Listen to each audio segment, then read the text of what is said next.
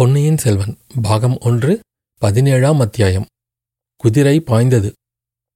ஒப்புவமையில்லாத தன் சகோதரன் அருள்மொழிவர்மனுக்கு தகுந்த மணமகள் வானதிதான் என்று குந்தவை தீர்மானித்திருந்தாள். ஆனால் வானதியிடம் ஒரே ஒரு குறை இருந்தது. அது அவளுடைய பயந்த சுபாவம்தான். வீராதி வீரனை மணக்கப் போகிறவள் உலகத்தை ஒரு குடை நிழலில் ஆளப்போகும் புதல்வனை பெறப்போகிறவள் இப்படி பயங்கொள்ளியாயிருக்கலாமா? அவளுடைய பயந்த சுபாவத்தை மாற்றி அவளை தீரமுள்ள வீர மங்கையாக்க வேண்டுமென்று குந்தவை விரும்பினாள். அதற்காகவே இந்த பொம்மை முதலை விளையாட்டை ஏற்படுத்தியிருந்தாள். ஆனால் அந்த சோதனையில் கொடும்பாளூர் குமாரி வெற்றியுடன் தேறிவிட்டாள். குழந்தை ஜோதிடர் வீட்டிலிருந்து குந்தவை தேவியும் வானதியும் திரும்பி வந்ததும் அன்னப்படகில் ஏறிக்கொண்டார்கள் படகு சிறிது தூரம் சென்றது. ஆற்றங்கரையின் இருபுறமும் மரமடர்ந்த ஓரிடத்தில் படகை நிறுத்திவிட்டு குந்தவையும் அவளுடைய தோழிகளும் நீரில் இறங்கி விளையாடுவது வழக்கம். அந்த இடத்துக்கே இன்றும் போய் அவர்கள் இறங்கினார்கள். எல்லாரும் இறங்கியானதும் அப்பெண்களில் ஒருத்தி ஐயோ முதலை என்று கூவினாள். அவர்கள் எந்த பெரிய மரத்தின் அடியில் இறங்கினார்களோ அந்த மரத்துக்கு மறுபக்கத்தை அப்பெண் சுட்டி காட்டிக்கொண்டே முதலை முதலை என்று அலறினாள். உடனே எல்லா பெண்களும் சேர்ந்து ஐயோ முதலை பயமாயிருக்கிறதே என்றெல்லாம் கூச்சலிட்டு கொண்டு ஓடினார்கள்.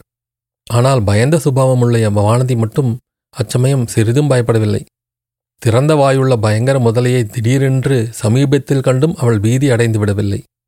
மற்றவர்கள் எல்லாரும் குந்தவை தேவி கூறியிருந்தபடி மிகவும் பயந்தது போல் பாசாங்க செய்தும் வானதி பயப்படவில்லை. அக்கா முதலைக்கு தண்ணீரில் இருக்கும்போதுதான் பலமெல்லாம். கரையில் கிடக்கும்போது அதனால் ஒன்றும் செய்ய முடியாது. அவர்களை பயப்படாதிருக்கச் சொல்லுங்கள் என்றாள் கொடும்பாளூர் குமரி. அடி பொல்லாத கள்ளி இது நிஜ முதலை அல்ல. பொம்மை முதலை என்பது உனக்கு முன்னாலேயே தெரியும் போலிருக்கிறது. யாரோ உனக்கு சொல்லியிருக்க வேண்டும் என்று மற்ற பெண்கள் கூறினார்கள். நிஜம் முதலையாயிருந்தால் கூட எனக்கு பயம் கிடையாது. பள்ளி கரப்பான் பூச்சிகளை கண்டால்தான் எனக்கு பயம் என்றாள் வானதி. இந்த சமயத்திலே தான் அப்பெண்களை பயங்கரமான முதலை வாயிலிருந்து காப்பாற்றுவதற்கு வந்தியத்தேவன் வந்து சேர்ந்தான். குதிரை மேலிருந்து ஒரே குதியாய் குதித்து ஓடி வந்து வேலையும் வீசினான். முதலைக்கு முன்புறத்தில் வந்து நின்று அந்த கம்பீர தோற்றமுடைய மங்கை பேசியதைக் கேட்ட வல்லவரனுக்கு உடம்பு புல்லரித்தது. அவள் தன்னோடு பேசவில்லையே என்று குழந்தை சோதிடர் வீட்டில் அவனுக்கு ஏற்பட்ட மனக்குறை தீர்ந்தது. ஆனால் அந்த முதலை அவள் பின்னால் கிடந்த திறந்த வாயுடைய பயங்கர முதலை ஏனோ அது அவனுக்கு மனச்சங்கடத்தை அளித்துக் கொண்டிருந்தது. முதலைக்கு முன்னால் இவள் வந்து நிற்கும் காரணம் என்ன? அதை பற்றி சிரமம் வேண்டாம் என்று இவள் சொல்வதின் பொருள் என்ன? இவ்வளவு நேரமும் அம்முதலை கிடந்த இடத்திலேயே கிடப்பதன் காரணம்தான் என்ன? அந்த யுவதி மேலும் பேசினாள். ஐயா குழந்தையில் நீங்கள் அவசரப்பட்டு ஜோதிடர் வீட்டுக்குள்ளே வந்ததற்காக வருத்தம் தெரிவித்தீர்கள். அதற்கு மறுமொழி சொல்லாமலே நாங்கள் வந்துவிட்டோம். இதிலிருந்து சோழ நாட்டு பெண்களை மரியாதை அறியாதவர்கள் என்ற கருத்து உங்களுக்கு ஏற்பட்டிருக்கலாம். அப்படி நீங்கள் எண்ணிக்கொள்ள வேண்டாம். என்னுடன் வந்த பெண்ணுக்கு திடீரென்று மயக்கம் வந்து விட்டபடியால் என் மனம் சிறிது கலங்கியிருந்தது. ஆகையினால்தான் தங்களுக்கு மறுமொழி சொல்லவில்லை. அடடா இது என்ன இனிமையான குரல். இவள் பேசும் மொழிகளைக் கேட்டு என் நெஞ்சு ஏன் இப்படி பொங்குகிறது?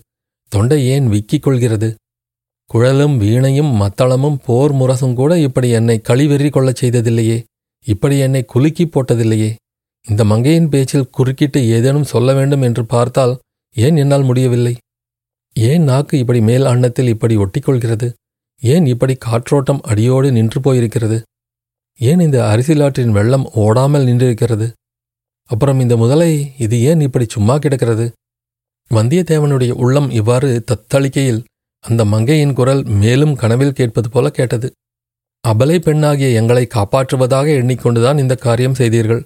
முதலையின் மேல் வேலை எறிந்தீர்கள். இவ்வளவு வேகமாகவும் குறி தவறாமலும் வேல் எறியக்கூடிய வீரர்களை காண்பது அரிது. மரத்தடியில் ஒதுங்கி நின்று கேட்டுக்கொண்டிருந்த பெண்கள் இப்போது மறுபடியும் கலீர் என்று சிரித்தார்கள். அச்சிரிப்பினால் வந்தியத்தேவனுடைய மோக கனவு கலைந்தது. அந்த மங்கையின் பேச்சாகிய மாய மந்திர தலை படீரென்று அறுபட்டது. முதலியை இன்னொரு தடவை உற்று பார்த்தான். எதிரே இருந்த பெண்ணை சற்றும் பொருட்படுத்தாமல் விலகிச் சென்று முதலையின் சமீபம் அடைந்தான். அதன் முதுகில் பாய்ந்திருந்த தன் வேலை அசைத்து எடுத்தான். வேல் குத்தியிருந்த துவாரத்தின் வழியாக ரத்தம் பீறிட்டு கொண்டு வரவில்லை. பின் என்ன வந்தது? கொஞ்சம் வாழைநாரும் பஞ்சும் வெளிவந்தன.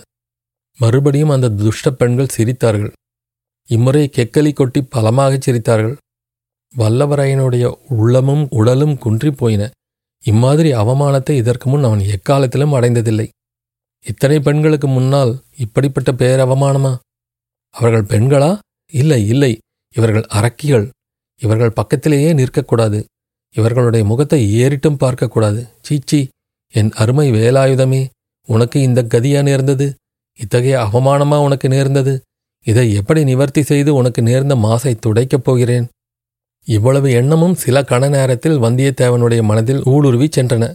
அங்கு நின்று சிரித்தவர்கள் மட்டும் ஆண் மக்களாயிருந்திருந்தால் அங்கேயே ஒரு போர்க்களம் ஏற்பட்டிருக்கும். சிரிக்கத் துணிந்தவர்கள் அக்கணமே உயிரை இழந்திருப்பார்கள். அரிசிலாற்றின் செந்நீர் பிரவாகத்துடன் அவர்களுடைய ரத்தமும் கலந்து ஓடியிருக்கும். ஆனால் இவர்கள் பெண்கள் இவர்களை என்ன செய்ய முடியும்? இவர்களை விட்டு ஓடிப்போவது ஒன்றுதான் செய்யக்கூடிய காரியம். தன் உள்ளத்தை நிலைகுலையச் செய்த மங்கையின் முகத்தை கூட ஏறிட்டு பார்க்காமல் வந்தியத்தேவன் பாய்ந்து ஓடி நதிக்கரை மீது ஏறினான். அங்கே நின்றிருந்த அவனுடைய குதிரையும் அச்சமயம் ஒரு கனைப்பு கனைத்தது குதிரையும் கூட பெண்களுடன் சேர்ந்து தன்னை பார்த்து சிரிப்பதாகவே வந்தியத்தேவனுக்கு தோன்றியது. எனவே தன் கோபத்தையெல்லாம் அக்குதிரையின் பேரில் காட்டினான். அதன் மேல் பாய்ந்து ஏறி உட்கார்ந்து தலை கயிற்றினால் சுளீர் சுளீர் என்று இரண்டு அடி கொடுத்தான். அந்த ரோஷமுள்ள குதிரை நதிக்கரை சாலையின் வழியாக பீத்துக்கொண்டு பாய்ந்தோடியது. சிறிது நேரம் வரையில் குந்தவை பிராட்டி குதிரை போன திசையை பார்த்து கொண்டிருந்தாள். குதிரை கிளப்பிய புழுதி அடங்கும் வரையில் பார்த்து கொண்டு நின்றாள். பின்னர் தோழி பெண்களை திரும்பி பார்த்து பெண்களா உங்களுக்கு மட்டு மரியாதை இன்னும் தெரியவில்லை. நீங்கள் அப்படி சிரித்திருக்கக்கூடாது நாம் தனியாயிருக்கும்போது எப்படி வேண்டுமானாலும் நீங்கள் சிரித்து கும்மாளம் அடிக்கலாம்.